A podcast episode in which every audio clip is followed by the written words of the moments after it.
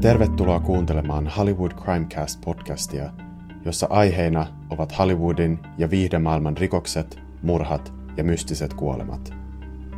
Tämän viikon jakso käsittelee seksisymboli Anna Nicole Smithia, joka halusi elää kuten idolinsa Marilyn Monroe, mutta myös kuoli kuin Marilyn Monroe.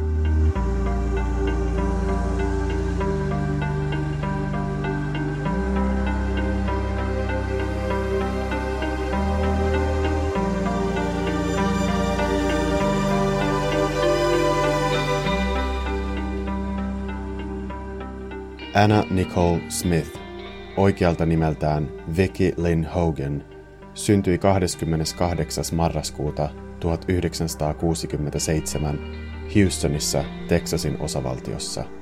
Smithin vanhemmat Virgie Arthur ja Donald Hogan erosivat vain viikkoja ennen hänen syntymäänsä, ja Anna kasvoi ilman isäänsä. Anna Nicole Smithin molemmat vanhemmat saivat kuitenkin eronsa jälkeen lisää lapsia – ja hänellä oli viisi puolisisarusta. Anna Nicole Smith oli neljävuotias, kun hänen äitinsä meni uusiin naimisiin Donald Hart-nimisen miehen kanssa vuonna 1971, ja nuori Anna halusi ottaa äitinsä uuden miehen sukunimen ja vaihtoi nimensä Vicky Hoganista Nicky Hartiksi. Häntä kuvailtiin lapsena ujoksi, kotona viihtyväksi ja pojan näköiseksi. Anna Nicole Smithin lapsuus ei ollut ruusuinen. Hänen tätiään haastateltiin Annan lapsuudesta ja hänen mukaansa Annan perhe oli niin köyhä, että hän esimerkiksi joutui pitämään flanellipyjamaa vaatteidensa alla, koska heidän talonsa oli niin kylmä, ja että Anna varasti vessapaperia lähellä sijaitsevasta ravintolasta, koska perheellä ei ollut varaa ostaa sitä kaupasta. Smith kertoi kokeneensa lapsena sekä henkistä että fyysistä väkivaltaa ja kommentoi kysymykseen äidistään seuraavasti. Haluatko kuulla kaikesta, mitä hän teki minulle? Haluatko kuulla kaikesta, mitä hän antoi isäpuoleni tehdä minulle? Tai veljeni? Tai siskoni? Kaikki lyömiset, piiskaukset ja raiskaus. Sellainen äitini oli.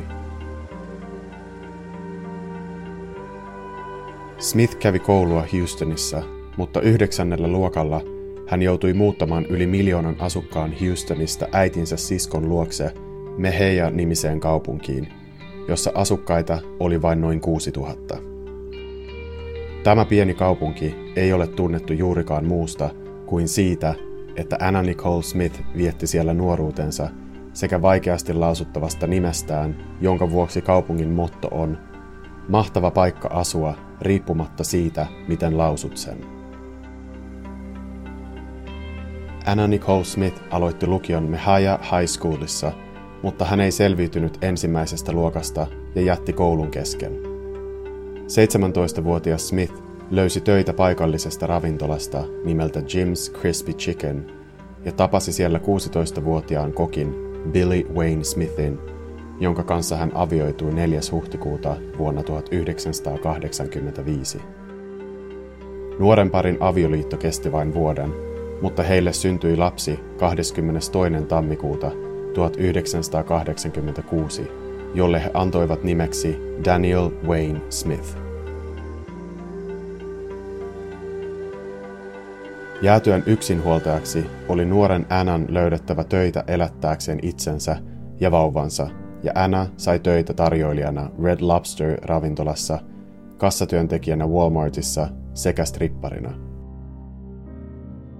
Anna Nicole Smithin suurin idoli oli lapsesta asti ollut Marilyn Monroe, ja koska hän halusi seurata idolinsa jalanjäljissä, päätti hän aloittaa tanssi- ja laulutunneilla käynnin strippauksen ohella. Ironisesti Anna Nicole Smith oli liian nuori saadakseen tehdä töitä baarimikkona, mutta tarpeeksi vanha stripatakseen. Smith, joka oli 180 senttimetriä pitkä ja pieni rintainen, ei kuitenkaan tienannut strippauksellaan suuria summia, joten hän päätti suurennuttaa rintansa. Äitinsä turhista vastusteluista huolimatta, Smith jatkoi stripparina ja kuka olisi voinut arvata, että juuri tämä kohtalokas päätös ja Anna Nicole Smithin itsepäisyys johtaisi hänet kohti haavettaan maineesta ja mammonasta.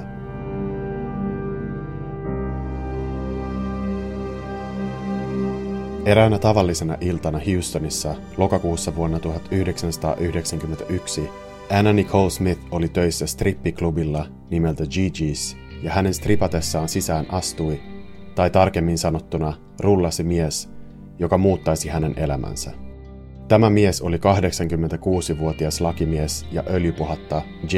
Howard Marshall II, joka välittömästi iski silmänsä lavalla tanssivaan nuoreen ja kauniiseen Smithiin. Marshall, joka samana vuonna oli menettänyt vaimonsa Berin 30 vuoden avioliiton jälkeen, pyysi Anna Nicole Smithia tanssimaan hänelle. Howard lumoutui 24-vuotiaasta Annasta ja he alkoivat pian viettää aikaa yhdessä ja ennen pitkää myös seurustella, hurjasta 62 vuoden ikäerosta huolimatta. Howard Marshall, jonka omaisuus oli noin 2 miljardia dollaria, alkoi myös elättää Anna Nicole Smithia ja hänen poikaansa, mikä tarkoitti sitä, että hän pystyi lopettaa stripparin työnsä. Köyhistä oloista lähtöisin oleva Anna Nicole Smith oli kuin tosielämän tuhkimo, jonka elämä vaihtui ryysyistä rikkauksiin ja joka nyt keskittyi uusien urasuunnitelmien kehittämiseen. Vuonna 1992 Anna Nicole Smith lähetti kuvia kuuluisalle Playboy-lehdelle siinä toivossa, että hän pääsisi poseeraamaan lehden sivuille. Playboy on Hugh Hefnerin perustama miehille suunnattu aikakauslehti, joka on kuuluisa alaston kuvistaan. Lehden kannessa ja sen keskiaukeamalla on rohkeissa kuvissa poseerannut muun muassa Pamela Anderson, Kate Moss, Lindsay Lohan, Dolly Parton, Mariah Carey, Kim Kardashian ja lehden kautta aikain ensimmäisen numeron kannessa poseerasi Anna Nicole Smithin idoli Marilyn Monroe vuonna 1953. Myös suomalaisia on poseerannut Playboyssa, kuten Linda Lampenius, Kata Kärkkäinen sekä Tiina Virenius, joista vain Lampenius esiintyi lehden kannessa. Smith, jolla ei ollut minkäänlaista kokemusta mallintöistä, sai yllätyksekseen kuulla, että hän ei ainoastaan poseeraisi lehdessä, vaan myös maaliskuun numeron kannessa. Smithin kansikuva herätti paljon huomiota ja sai positiivista palautetta, ja hänelle tarjottiin tavoiteltua keskiaukeamaa toukokuun numerosta. Hän esiintyi lehdessä kuitenkin vielä nimellä Vicky Smith. Hänen Playboy-uransa ei suinkaan päättynyt tähän. Hän nimittäin sai halutun Playmate of the Year-tittelin vuonna 1993. Samana vuonna Anna korvasi Claudia Schifferin Guess-vaatemerkin Guess Jeans-kampanjassa, jossa hän poseerasi sensuelleissa mustavalkoisissa kuvissa. Guessin perustaja Paul Marciano ihastui Annaan ja hänen kuviinsa ja päätti lennättää hänet New Yorkiin, jossa Smith sai itselleen agentin ja he keksivät hänelle uuden taiteilijanimen, jolla koko maailma pian hänet tuntisi. Anna Nicole Smith. Jos Playboy-lehden kansikuvat ja keskiaukeamat tekivät Smithistä kuuluisan lehteä lukevien miesten keskuudessa, niin Guess Jeans-kampanja toi hänet koko maailman tietoisuuteen. Henkeä salpaavan kaunis Anna muistuttaa kampanjan kuvissa idoliaan Marilyn Monroeta ja toista vanhan glamour Hollywoodin edustajaa Jane Mansfieldia – Kuvat ovat tänä päivänä ikonisia ja edustavat 90-luvun Yhdysvaltojen kauneusihanteita, mutta Anna oli supermalleista poiketen huomattavasti kurvikkaampi ja erottui joukosta edukseen. Gessin mainoskampanjan tuoman ihailun ja julkisuuden johdosta Anna sai myös töitä ulkomailla, esimerkiksi ruotsalaisjätti H&M vaatemallina, jonka johdosta Annan kuvat koristivat suuria mainostauluja sekä Ruotsissa että Norjassa. Kuten idolinsa Marilyn Monroe, halusi Anna Nicole Smith lisätä ansioluettelonsa näyttelijän tittelin. Vuonna 1994 Smith debytoi pienessä sivuroolissa niin sanotussa screwball-komediassa nimeltä The Hudsucker Proxy, jossa hän esitti Zaza-nimistä julkista, joka flirttailee Tim Robbinsin esittämän päähenkilön kanssa. Samana vuonna hän kuitenkin sai kokeilla näyttelijän lahjojaan suuremmassa roolissa Mies ja alaston ase 33 ja yksi kolmas osaa Viimeinen solvaus komedia-elokuvassa, jossa hän esittää spermapankissa työskentelevää Tanya Petersia. Elokuvassa Smithin kanssa näytteli muun muassa Leslie Nielsen ja O.J. Simpson, joka samana vuonna sai syytteen vaimonsa murhaamisesta, mikä johti kenties kautta aikain kuuluisimpaan televisioituun oikeudenkäyntiin. Elokuva ei ollut kriitikoiden ylistämä, eikä myöskään Annan roolisuoritus. Itse asiassa hänen roolisuoritustaan pidettiin niin huonona, että Golden Raspberry-kaalassa, jossa vuosittain palkitaan elokuva-alan huonoimmat suoritukset, hän voitti Golden Raspberry-pystin vuoden huonoin tulokas kategoriassa. Tästä huolimatta elokuva tuotti maailmanlaajuisesti hurjat 122 miljoonaa dollaria. Valitettavasti kumpikaan elokuvista ei kuitenkaan auttanut Smithia elokuvaurallaan, eikä hänelle alkanut sataa roolitarjouksia. Annan ei kuitenkaan tarvinnut olla huolissaan roolitarjousten puutteen vaikuttavan negatiivisesti hänen uransa tai ekonomiseen tilanteeseensa, sillä hän seurusteli yhden maan rikkaimman miehen kanssa. Vuonna 1994 Anna ja Howard ottivat seuraavan askeleen suhteessaan ja avioituivat Houstonissa kesäkuun 27. päivä 11 häävieraan läsnä ollessa – ja tämä teki Anasta entistä kuuluisamman ja aiheutti välittömästi spekulointeja Annan motiiveista. Mediassa oltiin vahvasti sitä mieltä, että 26-vuotias Anna Nicole Smith avioitui 89-vuotiaan Howard Marshallin kanssa vain ja ainoastaan rahan takia. Howard Marshall oli kuten sanottua miljardööri ja Marshallin perhe on tänäkin päivänä yksi Yhdysvaltojen varakkaimmista perheistä – Vuonna 2016 Forbes-lehden julkaiseman listan mukaan Marshallit olivat maan rikkaimpien perheiden listalla siellä 21 12 miljardin omaisuudella. Lapsena vessapaperia varastanut Anna Nicole Smith eli nyt elämää, josta hän tuskin oli edes osannut unelmoida.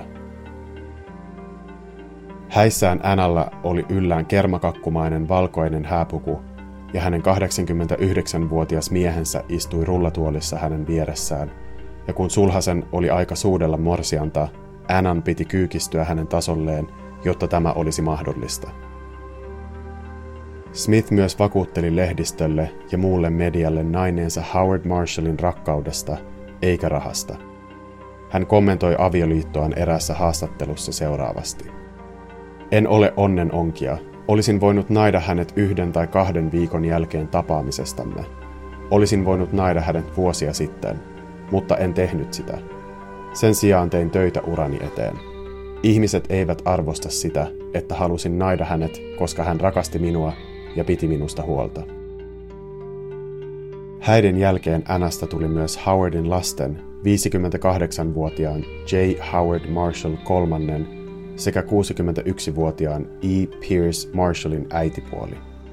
Erikoisen Smithin ja Marshallin avioliitosta teki se, että Anna matkusti yksin Kreikkaan häämatkalle, eivätkä tuore aviopari myöskään asuneet yhdessä. Vuosi 1995 ei ollut Anna Nicole Smithille suotuinen. Hänen aviomiehensä Howard Marshall kuoli Houstonissa 4. elokuuta vain 13 kuukautta häiden jälkeen. Miehensä hautajaisissa Smith nostatti kulmakarvoja asuvalinnallaan. Hän nimittäin päätti muiden vieraiden kauhuksi pukeutua valtavan hääpukuunsa, ja tätä luonnollisesti pidettiin erikoisena. Howard Marshallille järjestettiin kahdet hautajaiset, Annan suunnittelemat sekä Marshallin lasten ja ex-vaimon suunnittelemat hautajaiset, mikä kieli siitä, että perhe ei hyväksynyt Annan ja Howardin avioliittoa, eivätkä halunneet häntä isänsä hautajaisiin. Marshallin kuolema oli monien parin avioitumista vastustaneiden tai niiden, joiden mukaan Anna oli Howardin rahojen perässä, mielestä juuri se, mitä Anna Nicole Smith oli odottanut häistään asti, sillä tämä luonnollisesti perisi miljardöörimiehensä omaisuuden. Annalle tuli kuitenkin yllätyksenä, että hänen nimensä loisti poissaolollaan aviomiehensä testamentissa. Miksi Howard jätti Annan täysin perinnöttä? Mitä hänelle tapahtuisi nyt? Epävarmuuksista huolimatta yksi asia oli täysin varmaa. Anna Nicole Smith ansaitsi osan miehensä varoista, ja tästä alkoi Annan koko loppuelämän kestävä oikeustaistelu.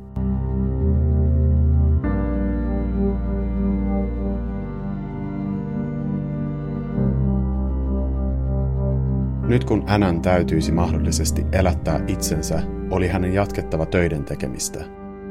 Smith halusi ihmisten ottavan hänen näyttelijän unelmansa tosissaan, ja hän sai vihdoin vuonna 1995 ensimmäisen pääroolinsa toimintatrilleristä nimeltä To the Limit. Elokuvassa Smith esittää ex-vakoojaa, joka haluaa kostaa miehensä murhaajalle – Elokuvaa mainostettiin ahkerasti ja sille oli varattu suuri budjetti, mutta Annan roolisuoritus ei onnistunut hurmaamaan kriitikkoja tai yleisöä. Päinvastoin, To the Limit oli viimeinen naula arkkuun Anna Nicole Smithin näyttelijän uralle, eikä hän tämän jälkeen koskaan enää näytellyt suurissa Hollywood-tuotannoissa. Selkkauksissa Howard Marshallin testamentista Anna Nicole Smith väitti miehensä suullisesti luvanneen hänelle puolet omaisuudestaan, eli noin 800 miljoonaa dollaria. Marshallin vanhin poika Pierce Marshall kuitenkin vastusti tätä, mutta tämän nuorempi veli Howard Marshall kolmas, joka niin ikään oli jätetty isänsä testamentin ulkopuolelle, valitsi Annan puolen ja vakuutti, että myös hänelle oltiin suullisesti annettu lupausperinnöstä. Tästä alkoi oikeudenkäynti Teksasissa. Vuonna 1996 Anna Nicole Smith joutui hakemaan henkilökohtaista konkurssia Kalifornian osavaltiossa hävitessään vuonna 1994 alkaneen oikeudenkäynnin, jossa hänen lastenhoitajansa syytti Smithia seksuaalisesta häirinnästä. Anna Nicole Smith määrättiin maksamaan 830 000 dollarin korvaukset, mutta hänellä ei ollut tällaisia varoja. Oikeudenkäynnistä vastannut tuomari kuitenkin kiinnostui Annan Texasissa meneillään olevasta oikeudenkäynnistä, sillä mikäli Smith onnistuisi saamaan osan Marshallin rahoista, laskettaisiin nämä hänen varoihinsa myös Kalifornian konkurssitapauksessa. Nyt Anna Nicole Smith oli siis osallisena kahdessa eri oikeudenkäynnissä, kahdessa eri osavaltiossa, eikä näihin tulisi selvyyttä vuosiin. Täysin varaton, velkaantunut ja masentunut Anna Nicole Smith otti yliannostuksen lääkkeitä ja vajosi tästä johtuen koomaan. Anna kuitenkin selvisi hengissä ja kirjautui julkisten suosimalle Betty Ford-klinikalle päästäkseen eroon lääkeriippuvaisuudestaan. Valitettavasti Annan raittius oli lyhytkestoinen. New York-lehden mukaan Smithin rintaimplantti rikkoutui, ja tämä puolestaan aiheutti nännin repeämisen – ja tämä kivulias kokemus johti siihen, että Anna alkoi käyttämään voimakkaita kipulääkkeitä. Pian Anna oli jälleen koukussa kipulääkkeisiin. Näihin aikoihin Smithin agentti William Morris sanoi irti sopimuksen Annan kanssa, ja Anna löysi uuden lakitoimiston ja agentin edustamaan häntä. Lakitoimiston yhtiökumppani Howard K. Stern tulisi näyttelemään suurta roolia Smithin elämässä. Oikeudenkäynneistä huolimatta Anna yritti 90-luvun loppupuolella pysyä aallon harjalla ja sai pieniä rooleja TV-sarjoista, kuten The Naked Truth, Veronica's Closet ja Suomessakin suositusta Ally McBealista. Vuosien edetessä ei Smithille tarjottu enää edes pieniä sivurooleja ja hänen tähteensä oli hiipumassa, mutta juorulehdet seurasivat innolla Annan sekavaa käytöstä milloin missäkin ja hänestä löytyi enemmän tai vähemmän imartelevia otsikoita ja kuvia keltaisesta lehdistöstä. Esimerkiksi Annan painon nousua kommentoitiin häikäilemättömästi, sillä hän ei enää näyttänyt samalta kuin poseeratessaan Playboy-lehden kannessa. Ihmisiä ei enää tuntunut kiinnostavan Anna Nicole Smithin näyttely tai mallin työt. He vaikuttivat olevan enemmän kiinnostuneita seuraamaan tähden sekoilua ja toivoivat tämän nolaavan itsensä kerta toisensa jälkeen. Anna Nicole Smith oli ollut amerikkalaisen unelman ruumiillistuma, mutta nyt unelmassa alkoi näkyä säröjä ja epätäydellisyyksiä, paljastaen, että Anna oli kuten kuka tahansa muu. Tosi TV oli 2000-luvun alussa vielä melko uusi ilmiö, ja kun Ozzy Osbourne perheineen esiintyi julkistosi TV-sarjassa The Osbournes, oli se välitön menestys. Yleisö seurasi kotisohvaltaan, kun vuosien huumeiden käytön jäljiltä hidas ja sanoissaan takelteleva Asi milloin riiteli lastensa ja vaimonsa kanssa tai yritti käyttää kotiteatteri- ja TV-laitteistoa useiden kaukosäätimien avulla, painellen kaikkia mahdollisia nappuloita ja onnistumatta saamaan teknologiaa toimimaan haluamallaan tavalla. MTV-kanavalla julkaistu The Osbournes oli ensimmäisellä kaudellaan kanavan eniten katsottu ohjelma – ja oikeudet ohjelman esittämiseen ostettiin kymmenissä maissa. Mahdollisesti The Osbournes ohjelman inspiroimana ja tietäen, että Anna Nicole Smithin elämää riepoteltiin jo lehtien sivuilla, kaapelikanava E päätti tarjota Annalle omaa tosi-TV-ohjelmaa. Smith tiimeineen suostui tarjoukseen ja The Anna Nicole Shown ensimmäinen jakso julkaistiin 4. elokuuta 2002 ja oli kaapeli-TVn suosituin tosi-TV-ohjelma yleisömäärältään. Sarjassa seurataan Annan elämää ja käsitellään muun muassa hänen paino- ja rahaongelmiaan. Vaikka kyseessä oli niin sanottu tosi-TV-ohjelma, oli ilmiselvää, että osa ohjelman sisällöstä oli käsikirjoitettua. Yleisö rakasti nähdä sekavan oloisen Anna Nicole Smithin riitelevän agenttinsa ja huhutun poikaystävänsä Howard K. Sternin kanssa tai pussailevan ilmiselvästi ujoa ja kameroita vieroksuvaa teini-ikäistä poikaansa Danielia. Sarjan takia Danielia alettiin kiusaamaan koulussa ja hän sai jatkuvasti kuulla kommentteja, kuinka sekaisin hänen äitinsä oli. Sarja huononsi äidin ja pojan välejä ja Daniel yritti epätoivoisesti piilottaa äitinsä kipulääkkeitä. Hän myös alkoi katoilla ilmoittamatta kenellekään olinpaikastaan ja saattoi palata kotiin päivien jälkeen.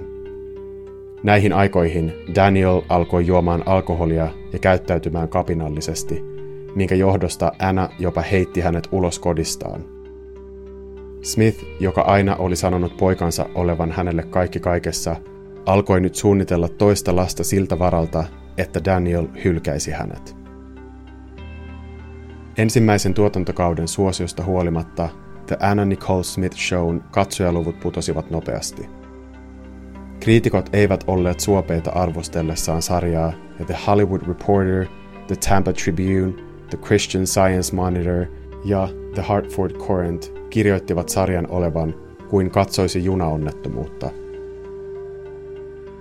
Sarjaa tuotettiin kaiken kaikkiaan kolmen tuotantokauden verran ennen kuin se lakkautettiin vuonna 2004. Jälkikäteen sarjaa on pidetty joidenkin mielestä ikonisena, mutta toiset ovat kritisoineet sitä rajuun ottein ja sanoneet, että psyykkisesti epävakaata Smithia käytettiin häikäilemättömästi hyväksi ja ihmiset, joiden olisi kuulunut auttaa lääkeriippuvuuden ja huonon psyykkisen kunnon kanssa kamppailevaa Smithia, vain katsoivat sivusta ja tienasivat rahaa hänen kustannuksellaan. 90-luvun uudesta Marilyn Monroesta oli 2000-luvun alussa tullut tosi TVssä myötähäpeää herättävä ja amerikkalaisia viihdyttävä guilty pleasure. Anna Nicole Smith sai töitä Trim Spa laihdutuspillereiden kasvona ja laihtui 31 kiloa. Tämän jälkeen hän esiintyi Kanye Westin musiikkivideossa The New Workout Plan, minkä vuoksi häntä oltiin pyydetty esittelemään West vuoden 2004 American Music Awardsissa ennen tämän esiintymistä.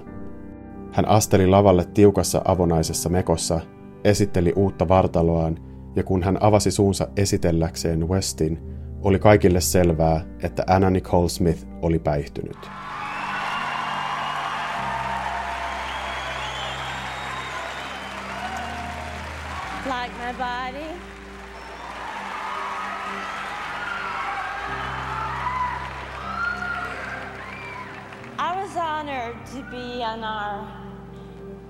Performer's new video.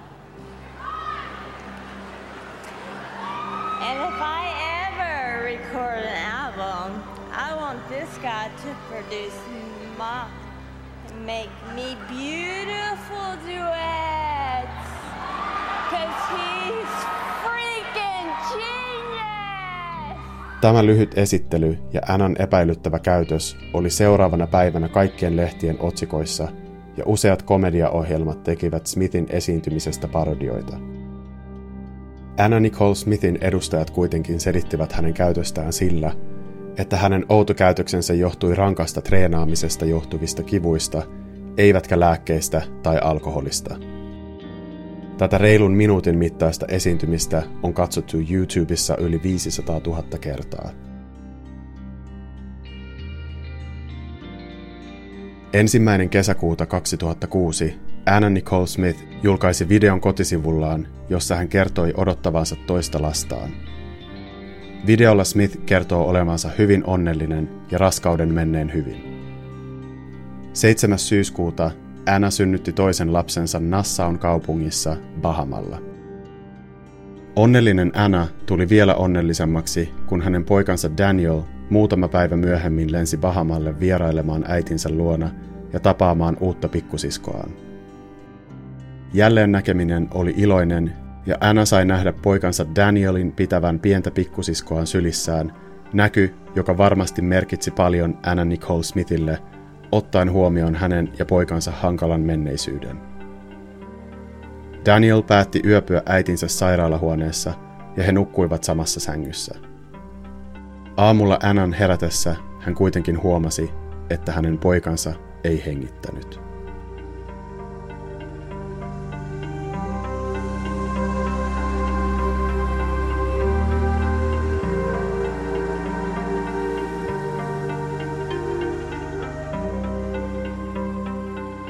Daniel Smith kuoli 10. syyskuuta 2006 äitinsä sairaalahuoneessa, eikä Anna ollut yön aikana kuullut mitään, mikä olisi viitannut Danielin tehneen kuolemaa.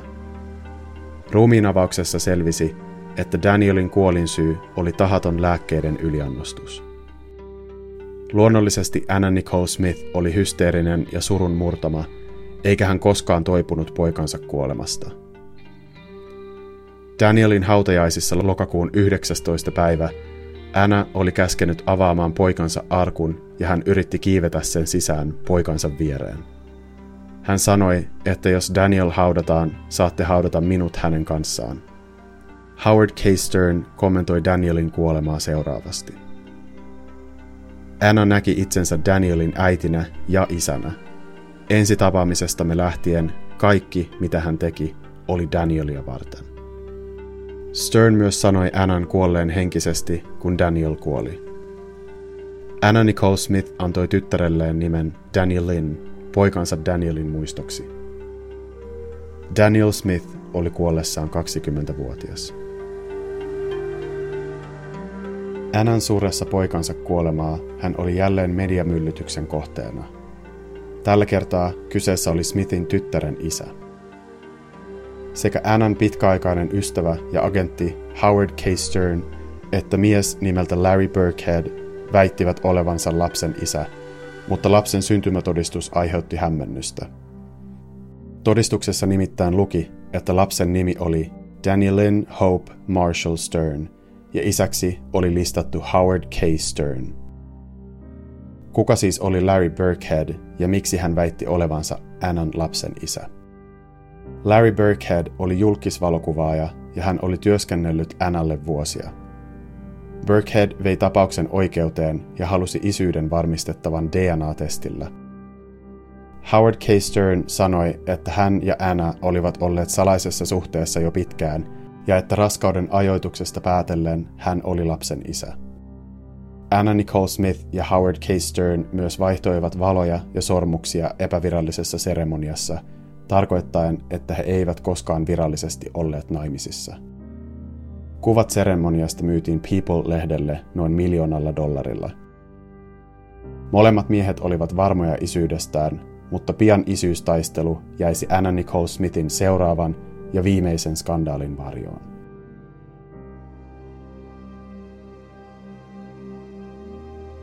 Helmikuun 8. päivä vuonna 2007 Hard Rock Hotel and Casinoon työntekijä soitti hätänumeroon. If you can please respond to the Hard Rock. It's going to be reference to a white female. She's not breathing and she's not responsive. She's um, actually Anna Nicole Smith. Anna Nicole Smithin henkivartijan vaimo oli löytänyt elottoman Annan hotellihuoneesta numero 607 ja he hälyttivät hotellin henkilökunnan. Henkivartijan vaimo oli koulutukseltaan sairaanhoitaja ja yritti elvyttää Annaa ambulanssin saapumiseen asti, mutta ambulanssin saavuttua sairaalaan Anna todettiin kuolleeksi kello 14.29. Anna Nicole Smith oli kuollessaan 39-vuotias. Smithin kuolemaa tutkittiin seitsemän viikkoa, mutta siihen ei liittynyt minkäänlaista rikosta. Ruumiin avauksessa selvisi, että Anna Nicole Smithin kuolinsyy oli sama kuin hänen alle vuosi sitten kuolleen poikansa Danielin, tahaton lääkkeiden yliannostus. Smithin verikokeesta paljastui kaiken kaikkiaan 11 eri lääkettä. Anna Nicole Smith haudattiin toinen maaliskuuta 2007. 10. huhtikuuta 2007 DNA-testi paljasti, että Anna Nicole Smithin tyttären Danielinin biologinen isä oli Larry Burkhead. Tämän jälkeen syntymätodistus uudistettiin ja Burkhead sai tyttärensä huoltajuuden ja Daniel Lynn on tämän jälkeen asunut isänsä kanssa. Mutta mitä tapahtui oikeudenkäynnille J. Howard Marshallin omaisuudesta? Kaliforniassa tuomari määräsi Annalle maksettavan 449 miljoonaa dollaria, mutta Texasissa tuomari päätti, että Annalla ei ollut oikeutta edes yhteen dollariin. Kalifornian ja Texasin erimielisyyksistä johtuen asia vietiin Yhdysvaltain korkeimpaan oikeuteen. Vuonna 2006 Marshallin poika Pierce Marshall kuoli ja hänen vaimonsa jatkoi Marshallin perheen edustamista. Anna Nicole Smithin kuoltua vuotta myöhemmin hänen tyttärensä Danielin siirtyi asianomaiseksi äitinsä tilalle. Lähes 20 vuotta kestäneet oikeudenkäynnit päättyivät vuonna 2014 ja tulos oli, että Anna Nicole Smith hävisi eikä saanut penniäkään miehensä omaisuudesta. Daniel Linnillä ei ole ainuttakaan muistikuvaa äidistään, sillä hän oli alle vuoden ikäinen äitinsä kuoleman aikaan. Hän kuitenkin seurasi hetken äitinsä jalanjäljissä ja toimi mallina Gessin lastenvaatekampanjassa äitinsä muistoa kunnioittaen. Tämän jälkeen Danny Lynn ei kuitenkaan ole esiintynyt julkisuudessa, sillä isänsä mukaan hänellä ei ole siihen kiinnostusta. Larry Burkhead näytti erässä haastattelussa Danny Lynnin piirtämää perhosta, ja haastattelija luki ääneen Danny Lynnin kirjoittaman lyhyen tekstin, jossa luki, että hän tietää äitinsä vierailevan häntä perhosten muodossa ja että aina perhosen nähdessään Danny Lynn tietää sen olevan hänen äitinsä.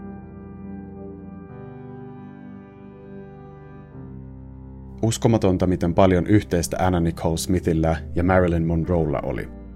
He eivät ainoastaan olleet samannäköisiä, vaan molemmat olivat lähtöisin köyhistä perheistä, molemmilla oli onnettomat lapsuudet ja molempia käytettiin lapsina seksuaalisesti hyväksi.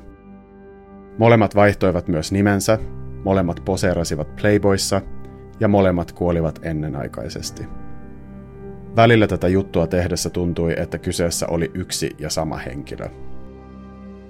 Anna Nicole Smithistä tehtiin myös opera nimeltä Anna Nicole, joka perustuu hänen elämäänsä ja sen ensi-ilta oli Lontoossa Royal Opera Housessa 17. helmikuuta vuonna 2011. Opera on esitetty myös Saksassa ja Yhdysvalloissa. Anna Nicole Smithin tapaus on ensimmäinen mun jaksoista, jonka mä itse muistan tapahtuneen. Muistan myös katsoneeni The Osbournes-sarjaa mun perheen kanssa ja että me naurettiin sille, miten hulluja ne oli ja miten sekaisin Ozzy Osbourne oli. Mulla on myös hämärä muistikuva siitä, että katsoin The Anna Nicole Smith showta silloin tällöin. Mä olin itse tosi nuori silloin, mutta muistan elävästi sen, miten julkiksia vaanittiin ja käytettiin hyväksi jotenkin häikäilemättömästi ja eri tavalla kuin tänään. Anna Nicole Smith, Amy Winehouse, Whitney Houston, Lindsay Lohan ja ties kuinka moni muu oli lehdistölle kuin eläinhäkissä, joita ne tökki kepeillä saadakseen jonkinlaisen reaktion ja luotua uuden skandaalin. Kaikki nämä naiset kärsivät joko päihderiippuvaisuudesta tai mielenterveysongelmista tai molemmista, mutta sitä pidettiin viihdyttävänä ja melkeinpä odotettiin sitä päivää, kun näkisi otsikon, jossa todettaisiin jonkun näistä kuolleen. Ja mä oon ehdottomasti ensimmäinen, joka myöntää, että itse luin kaikki mahdolliset juorut näistä tapauksista ja pyörittelin päätäni, kun näin vaikka Britney Spearsin ailevan tukkansa ja heiluvan sateenvarjon kanssa autoja lyöden. Oon sitä mieltä, että tietyllä tavalla media on osasyyllinen ainakin tässä Anna Nicole Smithin tapauksessa siihen, että hänelle kävi miten kävi. Onneksi tähän on tullut ainakin omasta mielestäni muutos, ja enää ei olla yhtä julmia julkiksia kohtaan, ainakaan jos vertaa 2000-luvun alkuun. Tuntuu, että silloin kaikki oli sallittua, mutta että nykyään lehdistölläkin tuntuu olevan jonkinlainen raja, jota ei yhtä helpolla ylitetä, ja hyvä niin. Tämä oli Hollywood Crimecast. Kiitos kun kuuntelit. Muistathan, että tilaamalla Hollywood Crimecastin joko Spotifyssa, iTunesissa tai Acastissa saat uusimman jakson automaattisesti kuunneltavaksi puhelimeesi. Seuraa Hollywood Crimecastia myös Instagramissa ja Facebookissa nimellä Hollywood Crimecast.